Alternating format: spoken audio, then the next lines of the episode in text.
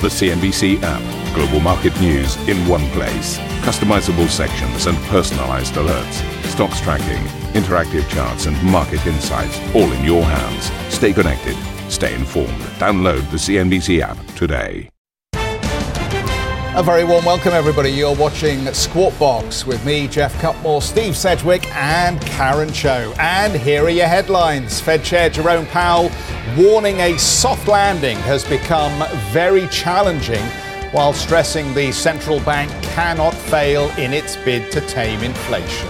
We think it will be appropriate to raise rates above a neutral level into a modestly restrictive level, because this is very high inflation. We need to do our job and get inflation back on a path down to 2%.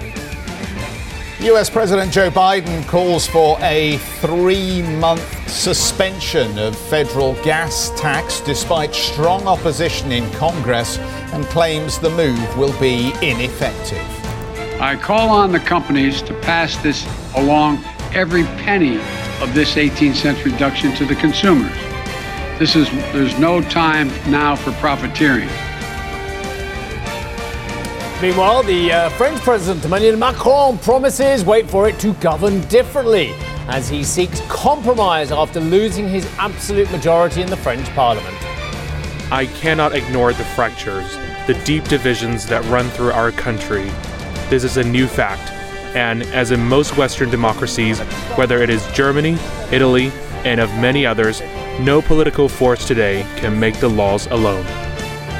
And Mark Zuckerberg goes all in on the metaverse, telling CNBC in an exclusive interview, the virtual ecosystem will usher in a massive new economy. Our North Star is that, by the end of the decade, we hope to basically get to around 1 billion people in the metaverse doing hundreds of dollars of commerce each. I think that there's going to be a massive economy around this.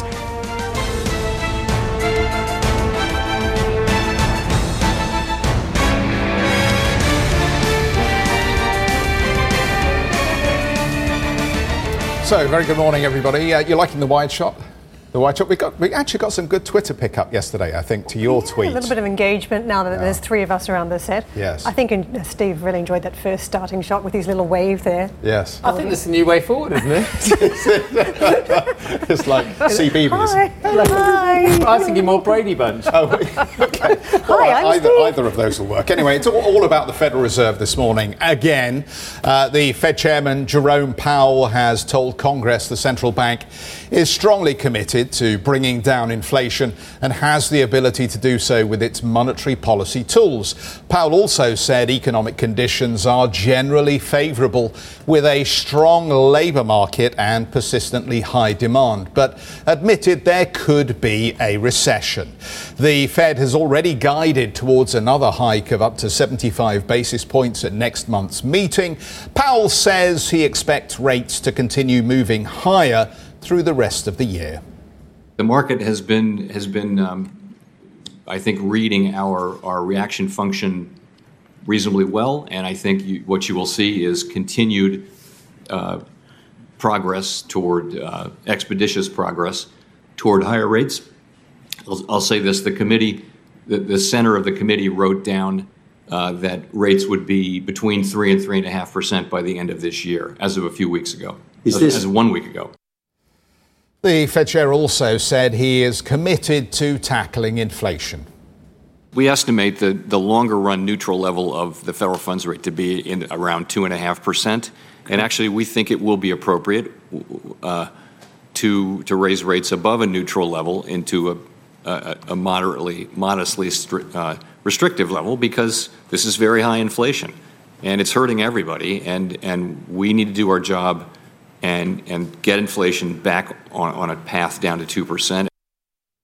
Well, just tying a couple of themes together, a bit like Mark Zuckerberg with his metaverse. I'm trying to visualise what's going on in Federal Reserve world as well, in central bank world, and what that means for the world that you are interested in as well, which, of course, is the financial market. So I'm seeing a jungle out there, a jungle of uncertainty, an inflation-stroke recession jungle with pitfalls and vipers and predators everywhere. And so Jay Powell's almost like your Indiana Jones type figure with his big machete trying to get through this jungle of inflation and recession. And we behind him are the timid tourists just following around going, wow, are we going to get out of this? The problem for Jay Powell is we don't know at the end of it if he's going to find the golden Inca temple, or actually they're going to be in one of those movies where actually you find yourself having hacked through the jungle on the edge of a recession or inflationary precipice with a 1,000-foot fall below it, because that's what we're going for. And that's what the market's having to negotiate,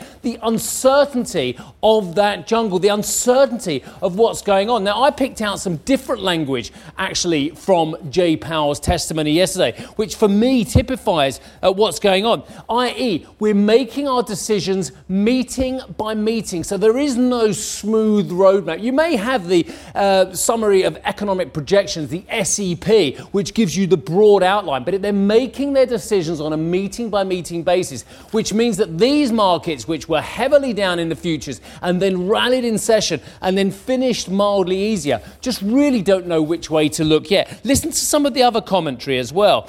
It's challenging. A recession is certainly a possibility. Well, hang on a second. Didn't we just have the Treasury Secretary, who used to be a central banker, I'm told, saying quite recently in her own testimony, I don't see any signals of a recession? I'm pretty sure Mrs. Yellen said that. But now we've got Jay Powell in this jungle of uncertainty saying a recession is certainly a possibility. We'll move on to the Treasury. I'm going to talk about this a bit more rather than just talking about the markets individually. The energy was down. That was the big drag on the market yesterday as well. But then listen to some of these other comments as well. There's a much bigger chance now, but it will depend on factors, wait for it, on factors we don't control. Now, all of us who have been around longer than 10 minutes know that the central banks don't control all this. But sometimes, whether you're Draghi or Bernanke or Greenspan or one of these great mythical figures, sometimes you try to give the impression that you do control the liquidity, you do control the rates for the mortgages and what have you. But we all know the market sets a lot of rates regardless of what the central bankers do. And I'll go on. They're saying that fluctuations and spikes in commodity prices could wind up, this is the interesting thing, and this is probably the most worrying bit for the markets, taking the option out of our hands. So let me just recap.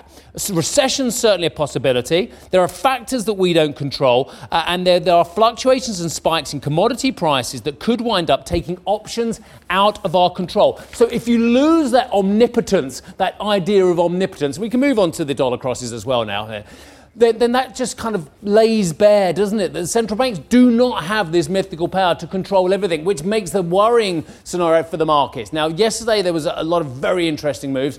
We were talking about the dollar yen with a near 137 handle as well. It's come back. It's abated somewhat. Euro dollar has found its feet again. And just as I speak, it's gone green, 105.66. But the pound stuck in the doldrums, especially as we have this, new 40-year high on inflation. Dollar yuan steady as it goes, as you'd expect, at 6.71. Let's look at some commodities. I thought it was fascinating yesterday on Brent, didn't you? Well, you weren't looking properly because it was fascinating. We got down to 107, then back up to 110, and now we're 109.72. So some really interesting oscillation, nearly 111 actually on Brent yesterday as well. Lots going on, policymakers scrambling around as well. Plus, of course, in Europe, we're all a bit panicky about where we're going to get our gas from potentially. If only we'd seen this coming. If only we knew that there was an authoritarian despot who was supplying us with most of our energy. God, who'd have thunk it, eh? Who'd have thought it? Let's move on as well and have a look at where the Asian indices are trading. Strong move on the Hang Seng up 1.37%, Kospi down 0.43 of 1%. But one man who's always strong with a machete in a jungle is Jeff Cutmore. Yeah, thank you very much. I'm still waiting for the call, but it hasn't come yet. But I'm not sure I'd do it anyway. I'm not keen on eating the insects. Oh, what for? I'm a celebrity. Exactly. Oh, yes, I could see you in that. Do you? You'd be like the... You know, so? Every now and again, you get someone who's like the father figure of the jungle. You. Like a did Johnny Rotten do it or someone like that? And I know that Harry Redknapp did it. I could see you as the kind of like the camp confidant, right. The person who's just all the younger ones who've been on Love Island or whatever. You can kind of take them through this horrible experience. Okay. I wish I hadn't gone down this road now. And then you get to eat kangaroo testicles as well, or something like that. Citigroup. I did bring in a bug insect bar. Well, you thought that was your cue the minute you started talking kangaroos. Well, it's like cue the Aussie. Hop. Hang on a second. Did you bring in a bug insect bar? I did. The protein. And someone around the set wouldn't touch it. Well, I wasn't here. I would have 100% eaten it. Well, I'll bring one in for you. Why, do you have them on a regular basis? Well, I could make one at home, if you like. Is that what you feed your daughter? No. Just Citigroup. Citigroup has raised the prospects of a global recession to 50%, a higher probability than most Wall Street economists are forecasting, citing evidence the consumer is starting to pull back on spending. It's the latest bank to lift its recession odds. Goldman earlier this week raised the probability of a US recession in the next year to 30%. And says there is a 50% chance of a recession inside 2 years. Dan Katz joins us, co-founder and portfolio manager of Amber Wave Partners. He's up for us early or late, depending on your view, from NYC. Good to see you, Dan. Thanks so much for joining us this morning. Yesterday was interesting, I thought, in terms of the market action. The bounce that we'd looked at from the day before just didn't continue. We got the fade, and I do wonder whether it was the Federal Reserve related comments that did the damage to the market. What's your assessment as to why we weren't able to hold on to gains yesterday?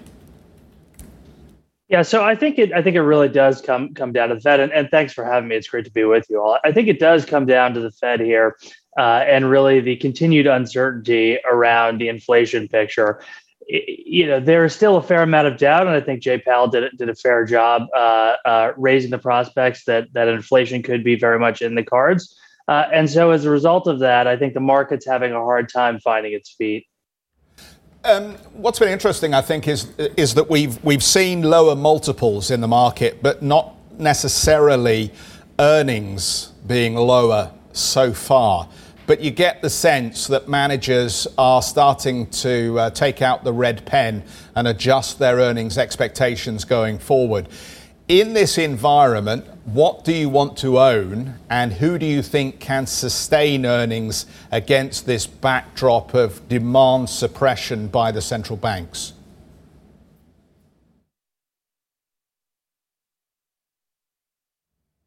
Dan, can you hear me still?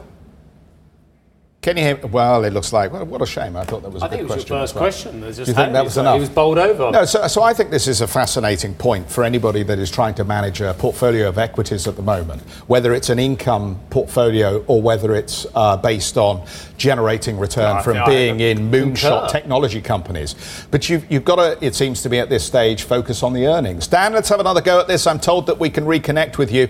I'm just trying to make a point about earnings and when we actually get earnings cut by the industry, given that we've seen largely just multiple contraction at the moment rather than earnings come down. And if we are going to see that, who are the companies or which are the companies that actually will do better in the coming environment? Sure. So I think you will see a wholesale revision in earnings coming down in the near term. You know, actually, if you look at some of the consensus data out there, we're still pricing in, the market's still pricing in some earnings growth this year relative to last year. And that's, that's real earnings growth. So it's not just purely as a result of inflation. So, you know, as monetary policy affects the real economy, I think you will start to see some adjustments in earnings growth. And from our firm's perspective, what we try to focus on is really to focus on companies that can take advantage of some of the key secular trends we see reshaping the global economy.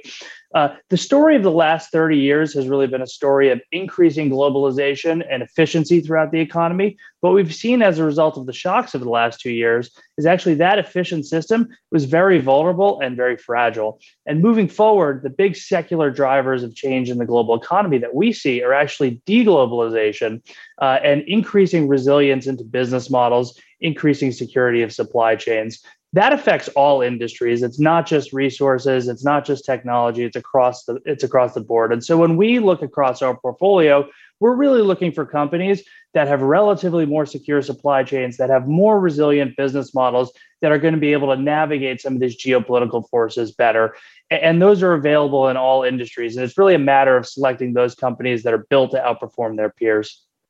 Dan, can I ask you about the implications of the R word, unavoidable, and Jay Powell, of course, exploring the prospect of just what type of landing we're looking at now. But I just note, and I want to draw the viewer's eye over to Caterpillar, because seeing this stock fall fairly aggressively over the month of June does just beg the question, what is happening behind the scenes? Is it now recession fears that are dominant, not just supply chain? Because this is a stock that held up okay. There was a view that the US economy would still be expanding this year, and perhaps you want to be holding on to a stock like this because of supply chain issues. But now I wonder whether the R word, recession fears, are dominant here, and it does make me wonder how much further some of these cyclical names that have performed well to date have to fall in terms of the market route we're seeing now.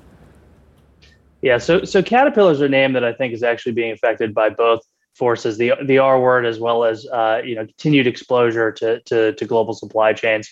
In terms of when the R word might arrive, we are seeing unquestionably a weakening in the U.S. economy right now. We saw negative growth in the fourth quarter. Some of the Atlanta Fed's GDP Now current trackers are moving to zero for this quarter. And so it's possible we may be in a technical recession.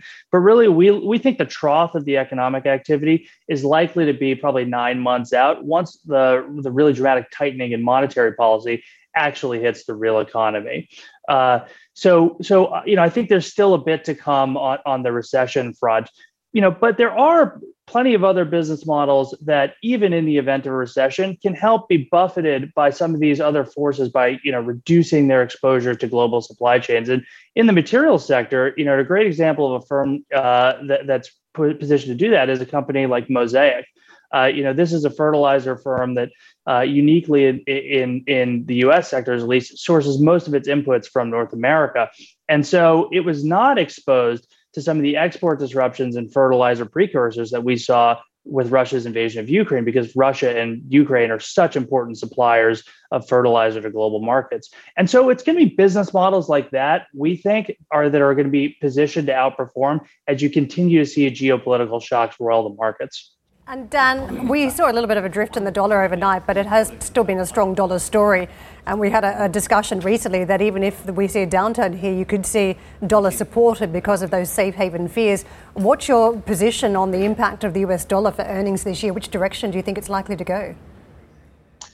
Yeah, so I think it's good. I think the strengthening that we've seen is going to have certainly some downward pressure on earnings this year. But at the same time, I think we probably starting to reach the heights of dollar strength.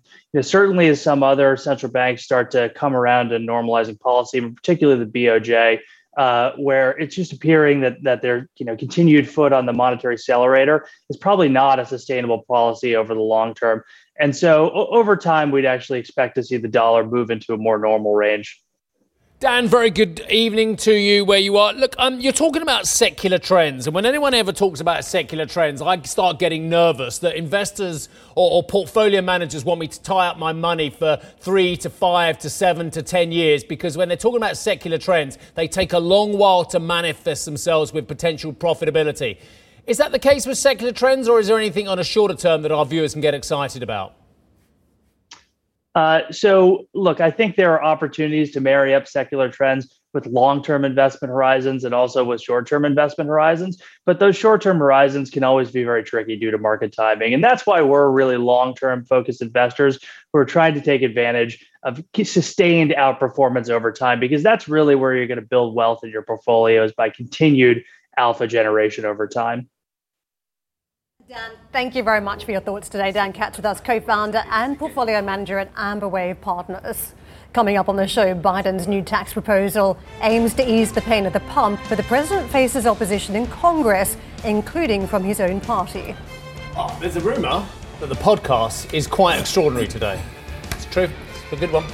Jay Powell prepares for his second day of testimony on the Hill. You can stay up to date with all the things coming out of the Fed. Yes, on the aforementioned Squawk Box podcast. I'm told it's a real winner.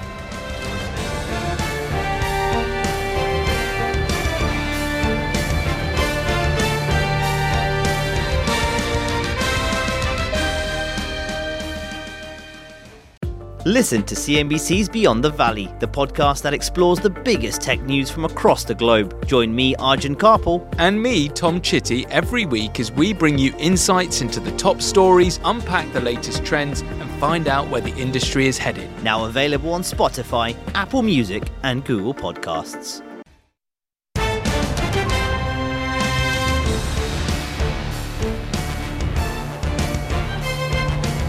To the latest around the energy crisis, and US President Joe Biden has called on Congress to pause the federal gasoline tax for 90 days as he looks to ease the pain at the pump.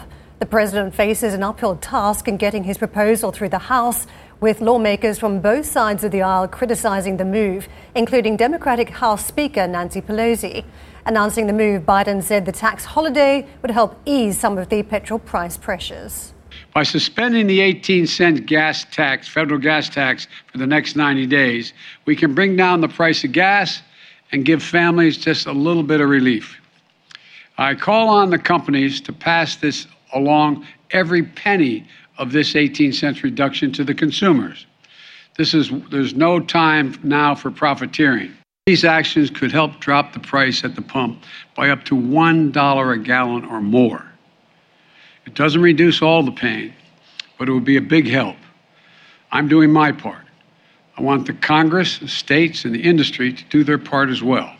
I need to do my math, because I need to work out how it is $1 more from dropping the federal tax. I'll do that and I'll have a look at that. Right, I noticed Jeff Curry weighed in yesterday on CNBC from in the Goldman States on the point that we were making around the desk, that difficult to understand how this is not going to be stimulatory for prices and for demand. Yeah, because you make the product cheaper, it increases demand and lessens people's appetite for holding back a little bit. I say myself, I'm driving differently. Yeah. I have one car which is not particularly fuel efficient, and I haven't been driving that as much recently.